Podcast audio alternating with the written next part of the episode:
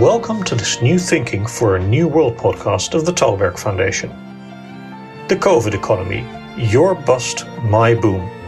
Like everything in life, COVID is producing losers and winners, not the least from the tsunami like global recession it has spawned. It's even possible that the pernicious economic effects will linger long after the pandemic has faded, and that the winners will still be winners. What happens when the global economy collapses but global financial markets boom? Alan Stoga explores these and other questions with German business leader Kurt Lauk and longtime top American central banker Terence Checki.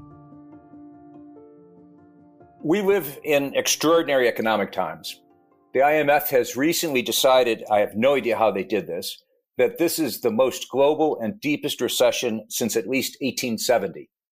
The responses have been equally extraordinary. Governments around the world have announced at least $11 trillion of fiscal stimulus so far this year, and that number is still rising.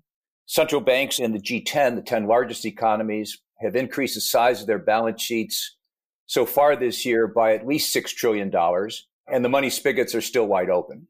You both have long experience as practitioners in the global economy. You, Terry, as a central banker, you, Kurt, as a global business leader. What do you think are likely to be the most important consequences of all that spending and all that money creation now and far more importantly in the future? Terry, you want to take a first crack? The money creation and spending was designed to buy time. It was designed to buy time to heal the economy. And the question is whether or not we have made good use of that time. Um, there are those who would say that um, we have bought time, but haven't necessarily uh, done the structural adjustments that would allow the economy to continue to uh, be productive and to function on its own.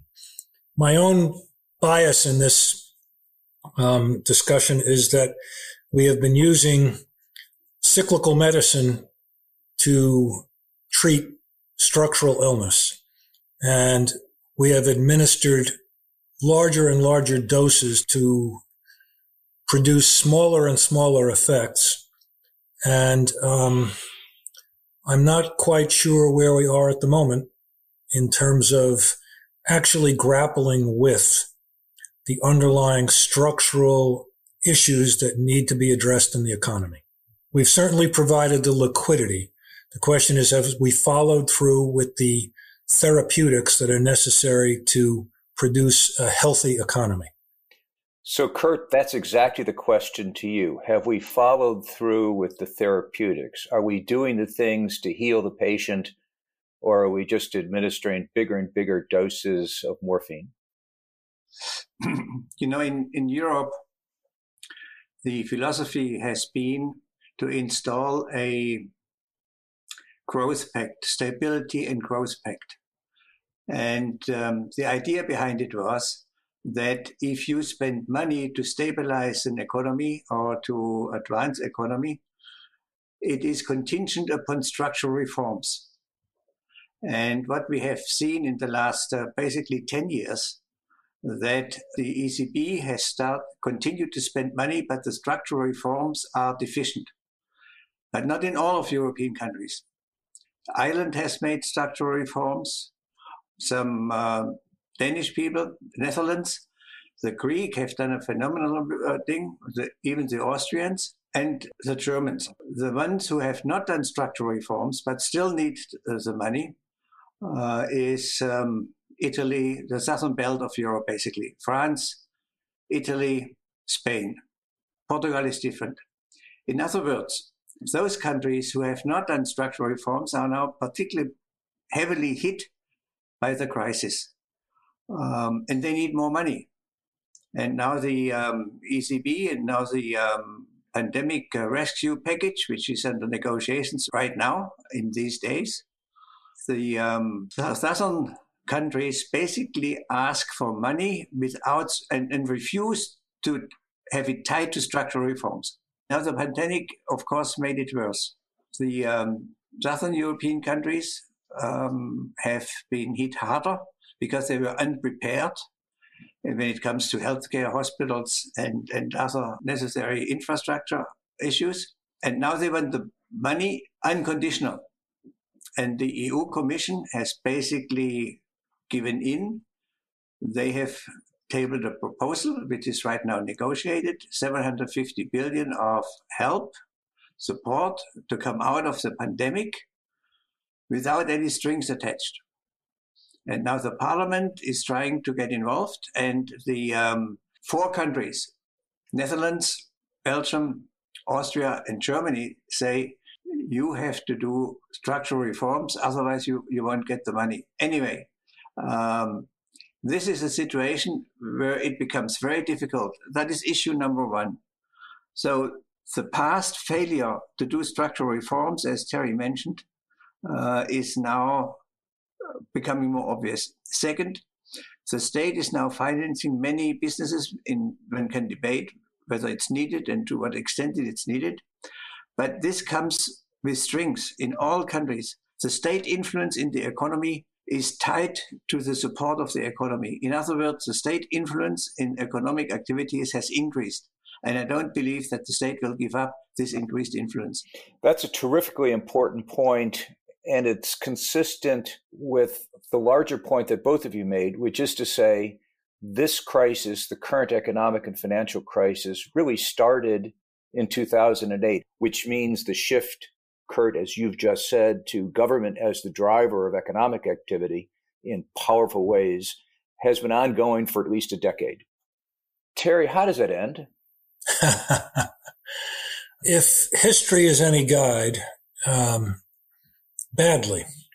The, as I said earlier, all of these programs were designed to buy time.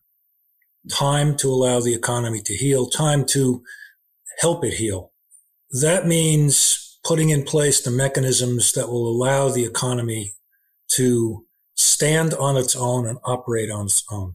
We have, in the process of doing what we've been doing to help sustain the economy and avoid uh, the kinds of difficulties that um, are are very destructive.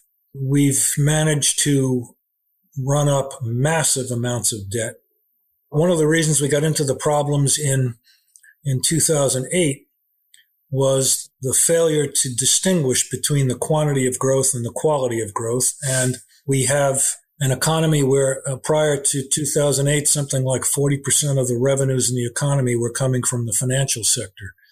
Um, we've managed to take finance, which is designed to um, support the real economy, and in a, in a lot of ways, it's become a substitute for the real economy. We talk about inequality as though inequality in, in our system is the result of moral turpitude. Well, we can debate that, but I think it's a, it's more of a reflection of what we've allowed to happen to the underlying structure of our economy. We've hollowed out the middle of the social structure. We've now got a, an economy that has um, tech and finance at the very top, and retail and healthcare at the very bottom, and the vast middle, which used to be the backbone of the United States, has pretty much disappeared. And I think that's what a lot of the statistics reflect. So you've got a very robust um, technocratic class and financial class, and a very beaten down middle class, um, and the, the lower income strata has has really been trapped. Another way of putting that, I think, is that big chunks of the U.S. economy have not been growing for some time.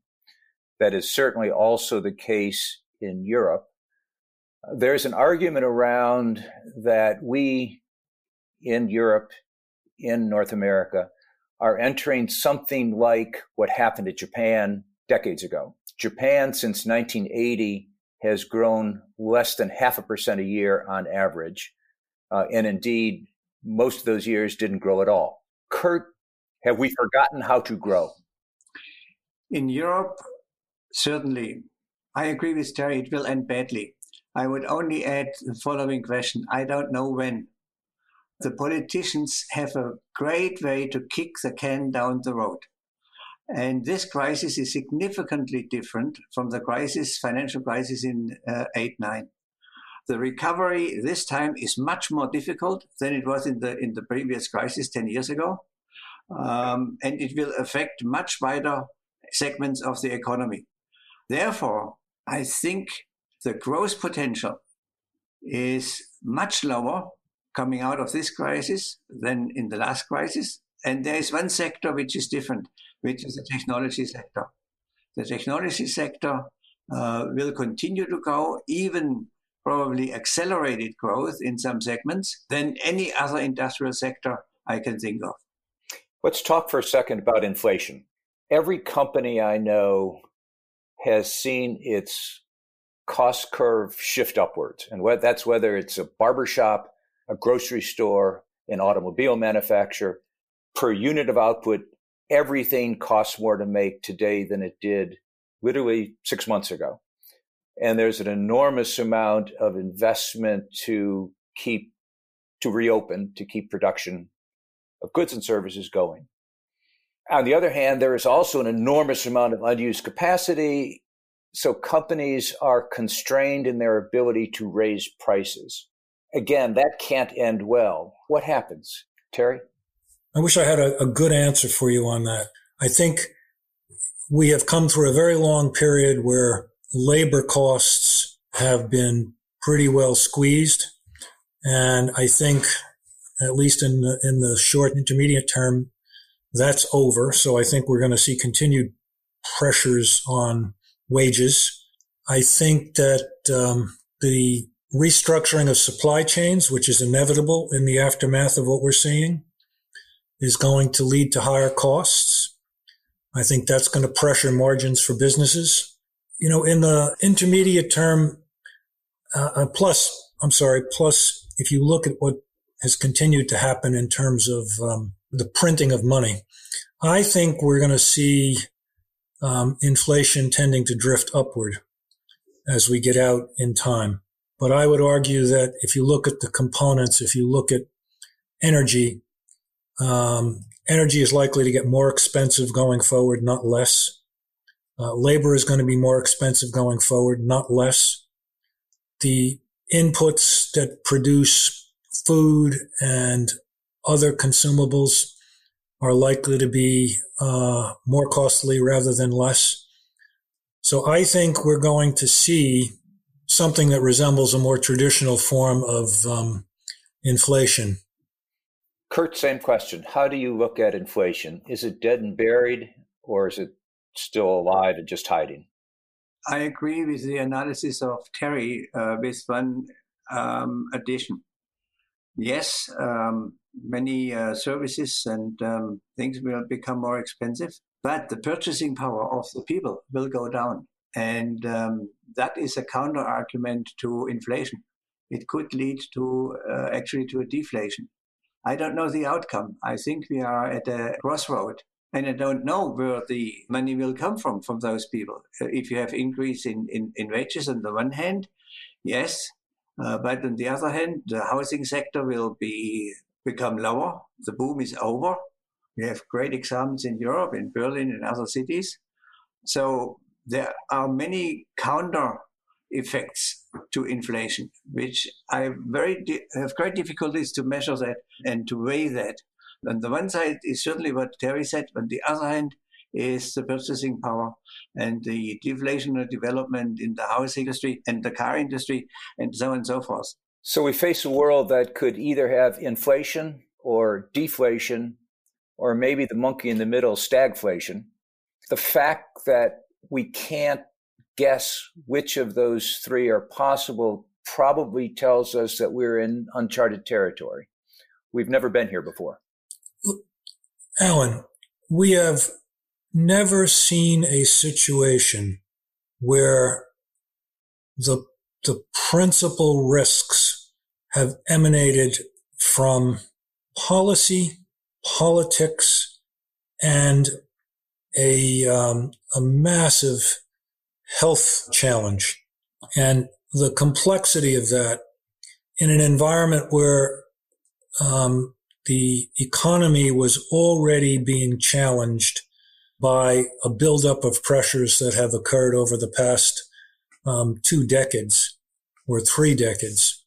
Uh, it's it's put us in a situation where we're confronting a host of issues, all of which are linked together and everything is changing in relation to everything else. It's, it's one of the most complex environments certainly I've ever seen. Um, and I, quite frankly, you know, we've, we've intervened in so many different sectors in so many different ways that the normal incentive structures are not operating. Um, it's very hard to come up with the probabilities that will allow you to do sensible risk analysis. So the uncertainty levels, I think, are extraordinarily high. And I think that's why you get this situation that says, well, you know, if X happens, we could go down. If Y happens, it could go up.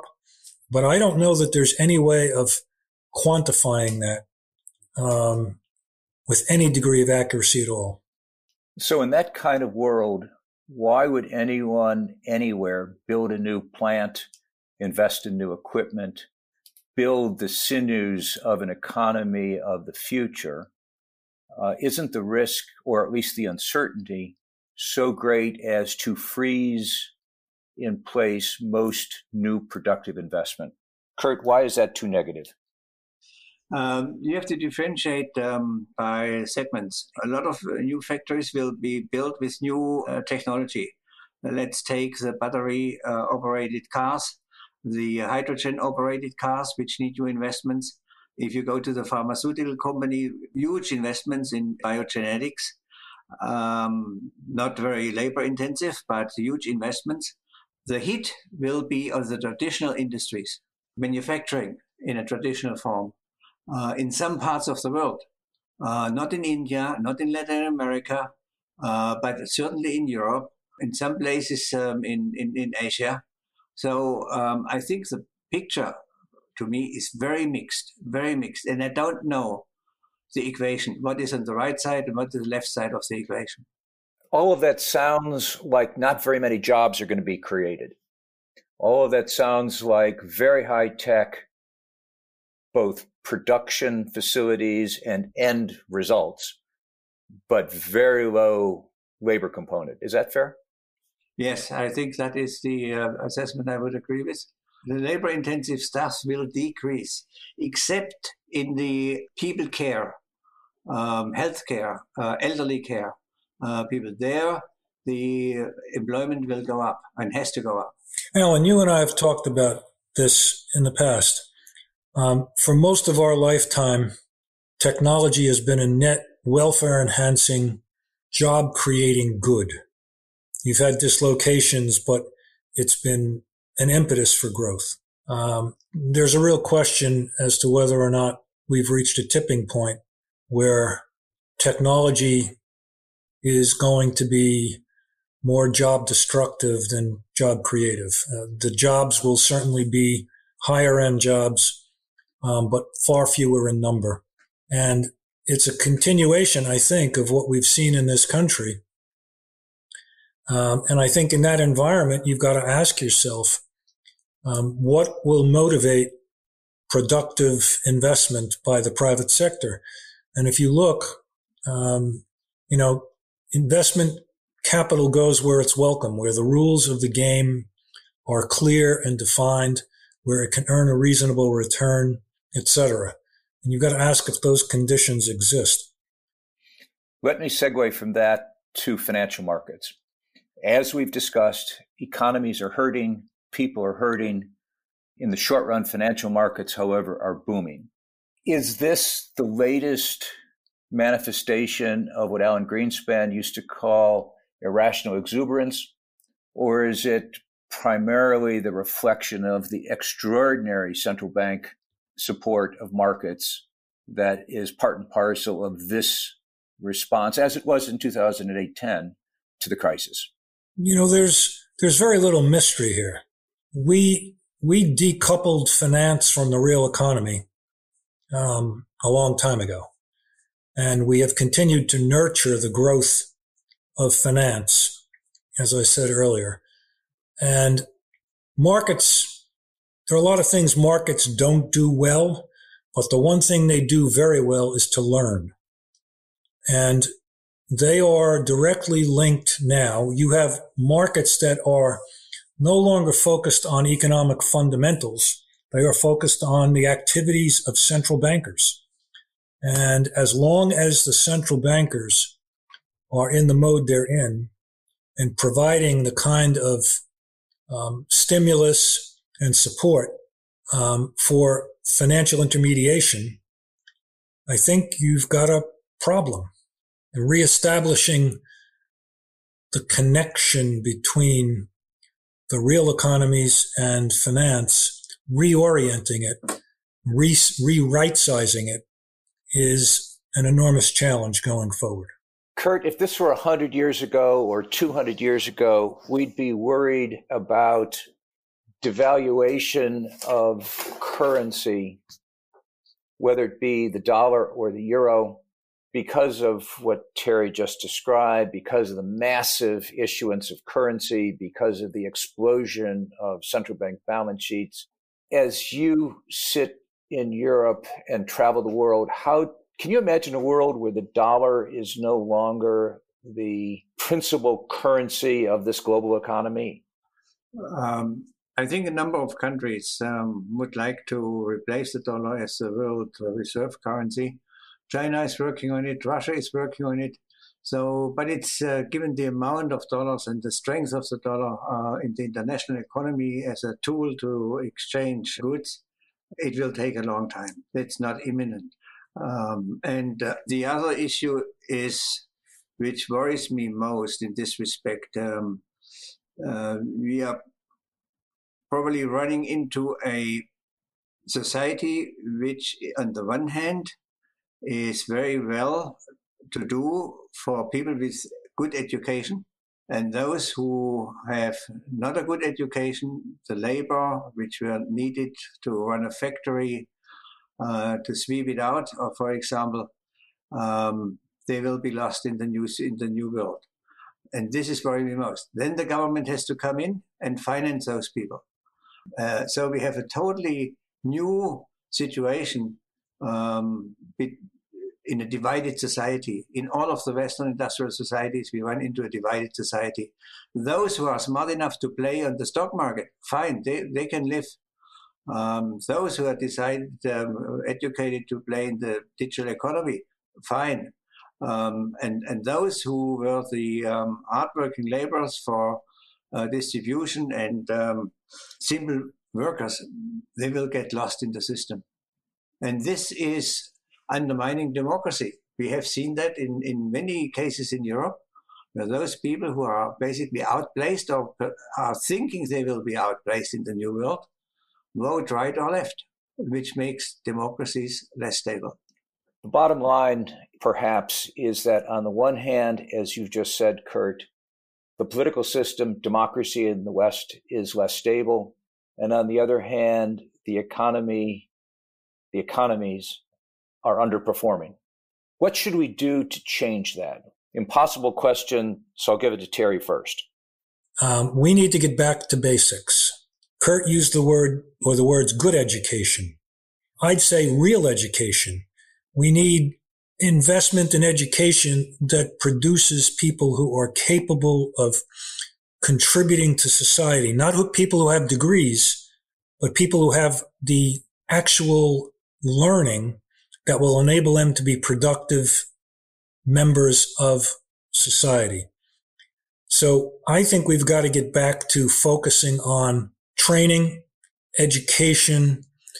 I think um, government has um, not provided the the outcomes that are necessary for sustaining democracy. I, you know, we have plenty of government leaders who are well intended uh, but they want to be evaluated on the basis of their intentions, not on what they've produced. And I think that uh, as you can tell from everything that's going on around us, the tolerance of the electorate for um, for that is is over. So we need to get back to government pro- providing the outcomes and the basics. We need policies that will support the population and enable them to um, recognize their potential. So I would invest in education. I would invest in training.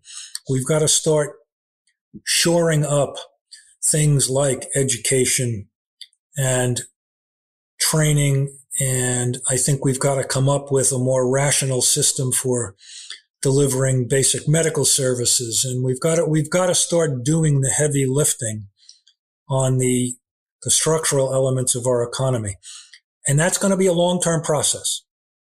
And the we in that case, you're referring to the United States. Uh, Kurt, as you look at Europe and from Europe, what are the couple of things that in a perfect world you would want to happen to get to a better place than we seem to be headed at the moment? I would um, make three points. Clearly, education of all levels of society and permanently throughout the life. And we need different institutions to take care of that, or additional institutions. The one we have are pretty good, but we need additional institution for permanent learning lifelong. Second, we have to find a way to compensate people who take care of other people who cannot take care of themselves anymore. That is a critical element for aging society, for uh, societies with high unemployment. We have to find a system where we can compensate people who take care of other people's and don't have an, any other job but taking care of other people.